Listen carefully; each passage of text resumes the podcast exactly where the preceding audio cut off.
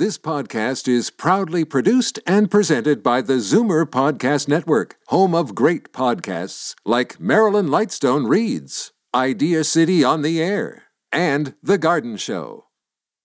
You're listening to an exclusive podcast of Fight Back on Zoomer Radio, heard weekdays from noon to one.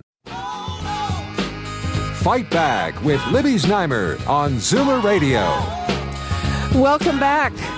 The outbreak at the ironically named Tender Care nursing home is continuing unabating and they're unabated. And there's a growing chorus of demands to call in the military. 121 of the 254 residents have the virus. At least 24 have died. 50 staffers are also sick. So why not bring in the troops? The Prime Minister says the ball is not in his court. Deployments of the Canadian Armed Forces or of the Red Cross is always done at the request of uh, the provinces in question. Uh, we have worked extremely closely uh, with the provincial health authorities, with uh, public health, uh, and uh, with everyone right across the country. continually offered our support, offered whatever resources are necessary. Well, Long term care minister Merrilee Fullerton seems to think she has things under control. In a statement, she said the Scarborough Health Network, the local public health unit, the local health integration network, and quote, others have been assisting the home since December 14th. Quote, We've brought in our partners from across the health sector and are confident that they will help stabilize the home and return it to normal operations. North York General Hospital says it is in the midst of negotiating a voluntary agreement to temporarily take over management of the home. Is that good enough? Is this happening fast enough? Uh, let me give you the numbers 416 360 0740, toll free 1 866 740 4740. And now I would like to bring in Dr. Amit Arya, who is a palliative care physician and a board member of the Canadian Palliative Care Physicians and Ontario Health Coalition, as well as Jane Meadus, staff lawyer and institutional advocate at the Advocacy Center for the Elderly. Hello and welcome. Good afternoon. Good, after- good afternoon. Uh, Dr. Arya, do we need to bring in the military? Oh, absolutely. Absolutely. We need to get all hands on deck at this time. This is an emergency, and this is something where literally hours matter. I mean, firstly, that's the nature of the virus, where I mean, clinically in hours, people's health condition can change, and I've seen this happen with my own eyes as a palliative care physician who's worked in uh, um, outbreak homes with uh, many, many residents infected. That you know, you see them at one point in time, and hours later they can be short of breath, their oxygen level can be dropping, they can stop eating or drinking, and you need to monitor their hydration status, and they might be delirious. So, with a staffing shortage and with uh, staff being infected, as commonly happens in outbreak homes, I mean, we don't need less care in this home at this time. We need much more care than, it, that, than the home can provide. So, they need to do everything they can, including calling in the military, to protect the lives and well being of the people who live in this home. Action needs to start today. Okay, well, you know what? Action needed to start a, a while ago, and and uh, some of the things that are coming out are are truly shocking. An inspector actually went in there a week ago and uh, issued a bunch of orders about things that were non compliant. We haven't heard anything about that. And uh, this management agreement, I mean, I don't know how long it's taking or why it's taking that long. I don't think it's on the end of North York General. There was an urgent call put out in a chat room for doctors, and, and some very brave and very dedicated doctors responded. And what they said was that there was no oxygen on site to give to the residents who needed it, uh, and that the staff that were there were so crunched that that they didn't process the requests. I mean, Jane, I mean this to me this is it's just it's beyond the pale.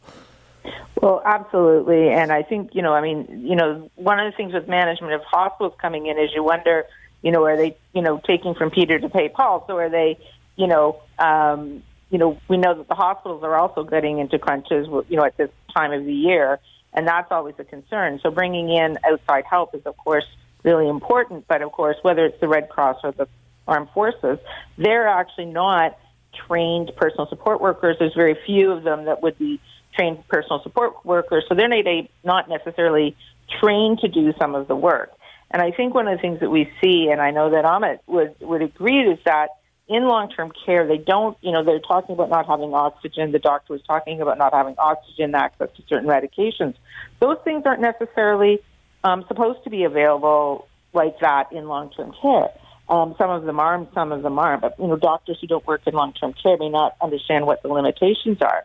And the problem is that they're not sending um, people to hospital because there's a real push not to send the elderly to hospital if they're ill, um, and so they're not getting access to proper care.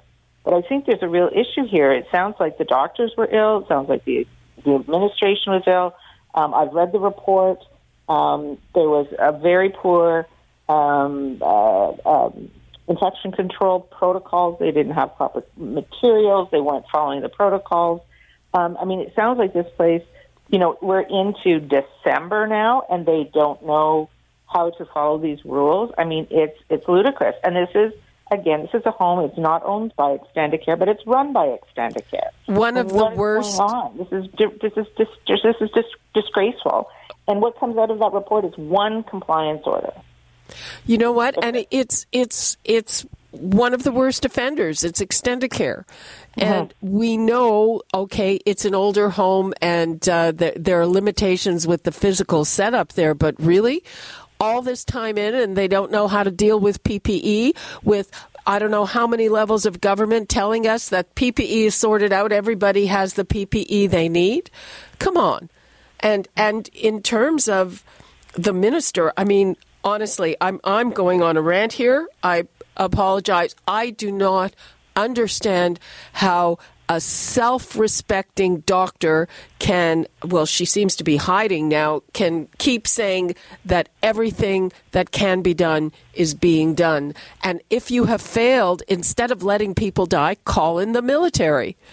I mean it's just dr arya i mean am, am i missing something no, you're not. I think we all feel the same way, and are. I mean, it's just heartbreaking to see what's happening, um, you know, in these homes. I mean, speaking about infection control, I mean, we've been hearing over the last few weeks through the Ontario Health Coalition, uh, you know, through which I'm a board member, and Jane is also actively involved in in the long-term care committee. I mean, that there's shortages of gowns and gloves and disinfectant wipes in sort of more than a dozen homes. So we're hearing this from staff. And it really shows us the lack of transparency and accountability in the long term care sector, where, I mean, we don't have oversight. And when sort of somebody is finally intervening and stepping in, it's far too late. Is it far too late? Well, I mean, I mean, I mean that's a tricky question. I, thank you for asking, you know, me, me that. I would say it's never too late, but obviously, I mean, what what really should go along with this is how I mean, how little our government has really done, uh, given that, as you mentioned, Libby, we're well into a second wave. We're like nine or 10 months into a pandemic. We know this virus now, and we know the reasons it actually spreads in long term care. We know that these deaths are actually preventable at this point in time, and so much more could have been done, um, you know, with respect to, you know, stopping this from happening. And I, in my opinion, I think that starts by addressing the staffing crisis. We know that staffing levels are crumbling across many long-term care homes um, in the province. And we still have agency staff that are moving from home to home, which obviously would increase the spread of the virus. And that's absolutely shocking. I mean, that shouldn't be allowed. And, and as you mentioned, we need oversight and we need somebody on the ground there monitoring everything to do with infection control and basic care. Uh, you know, Jane pointed out that the hospitals are facing a crunch too, and I had a very interesting conversation earlier this week with Kevin Smith, who's the CEO of the University Health Network, and he made a very good point: is that hospitals are winding down a little bit as they normally do over the Christmas period, and this is critical because the staff there are burnt out. We're expecting a horrific January, and I mean, we need to give people a little break.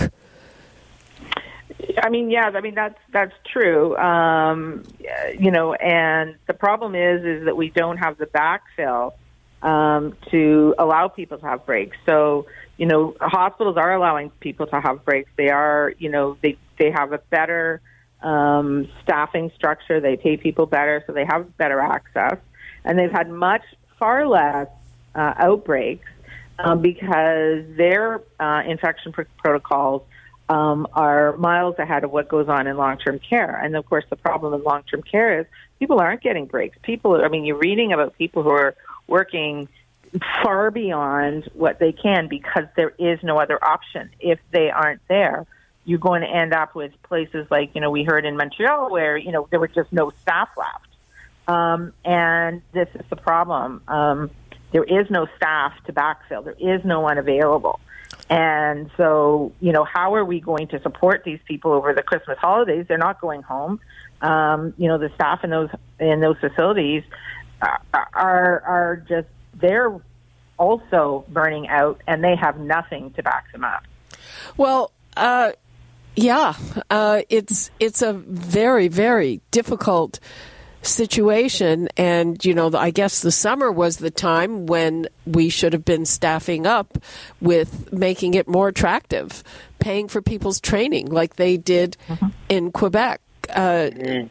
Dr. Arya, I mean, what do you see over the Christmas holidays, you know? Yeah, I mean, they need to, uh, I'll say it again. I mean, this starts by addressing the staffing crisis, in my opinion. I mean, PSWs are reporting a 30% shortage compared to before the pandemic. And what that really means, and this is really a great part of the tragedy, of course, it increases the risk of spread of the virus, but it also dramatically increases the risk of abandonment and neglect of these vulnerable seniors, many of whom have dementia and cannot speak up for themselves. It increases the risk that people would die of dehydration and hunger, which is absolutely um, atrocious.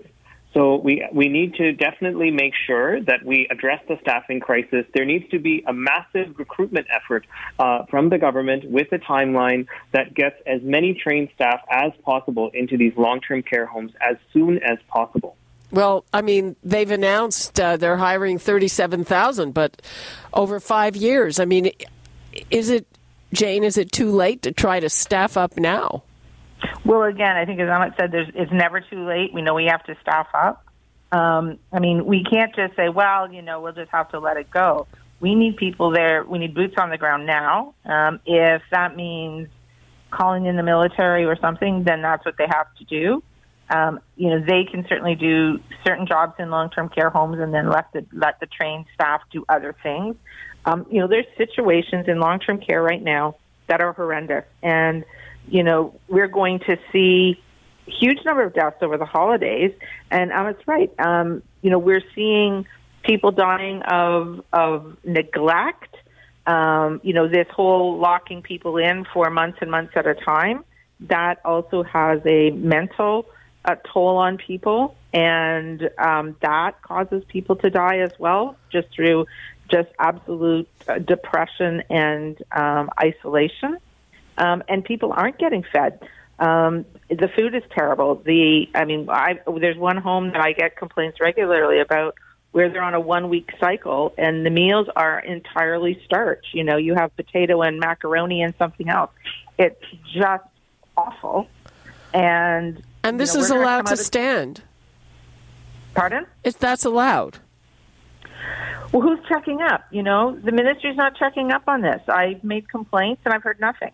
Um, and so, you know, it's not a, it's not seen as, you know, things like that aren't seen as serious. Um, you know, even without the pandemic, the death toll in long-term care has, if you take out of the COVID patients who died, you still have a higher death um, because of malnutrition, um, you know, uh, being dehydrated, um, and frankly, just through neglect and and people just wasting away with no contact with people and stuff. It's we have to get this in control, and this government is just not doing it. Well, um, we're basically out of time. Uh, Dr. Amit Arya, what would you like to leave us with? Yeah, I mean, I really, I mean, I, I, I would definitely echo Jane's thoughts. And I would really say that what what's happening in our long-term care homes is absolutely heartbreaking. I mean, it's a, it's it, it, it's a tragedy that shouldn't have happened and was absolutely preventable.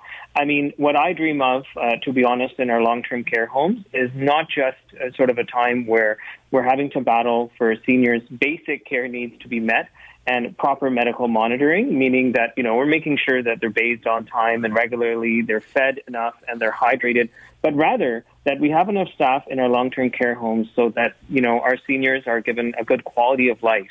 They're given emotional and psychosocial support and hope and joy. I mean, would, wouldn't that be how we how we would want to live the, our last months and our last years?